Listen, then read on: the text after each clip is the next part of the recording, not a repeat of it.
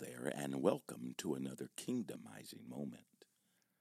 Nike became globally famous from this one slogan just do it. You know, it is possible to overthink and to overanalyze. It is also just as possible to procrastinate in such a way that you become your own hindrance. Gandhi says, a small body of determined spirits, fired by an unquenchable faith, rose up and altered the course of history. Leonardo da Vinci says, I have been impressed with the urgency of doing. Knowing just isn't enough. Being willing is not enough. We must rise up and do. The truth is, it's time for many to rise up now and be the first responders to unfamiliar situations that might paralyze the movement of others. But that something inside of you says, this is something I cannot avoid.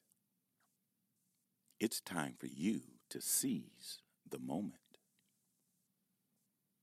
Nelson Mandela said, I've learned that courage was not the absence of fear, but the triumph over it. Martin Luther King spoke of the fierce urgency of now in the struggle to end segregation. He went on to say that this is not the time to engage in the luxury of cooling off or to take that tranquilizing drug of gradualism.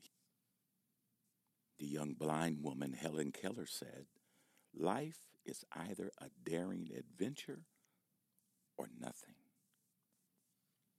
Imagine yourself saying this I'm the one who will find a solution to the problem. I'm the one who will show up when there's an emergency.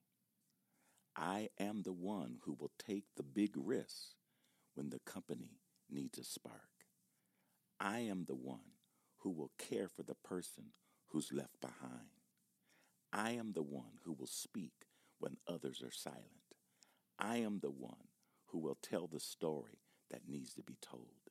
And I am the one with my heart in my throat, but will dare to act.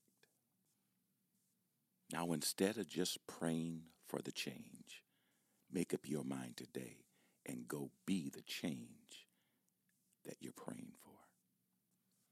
You've been listening to another kingdomizing moment.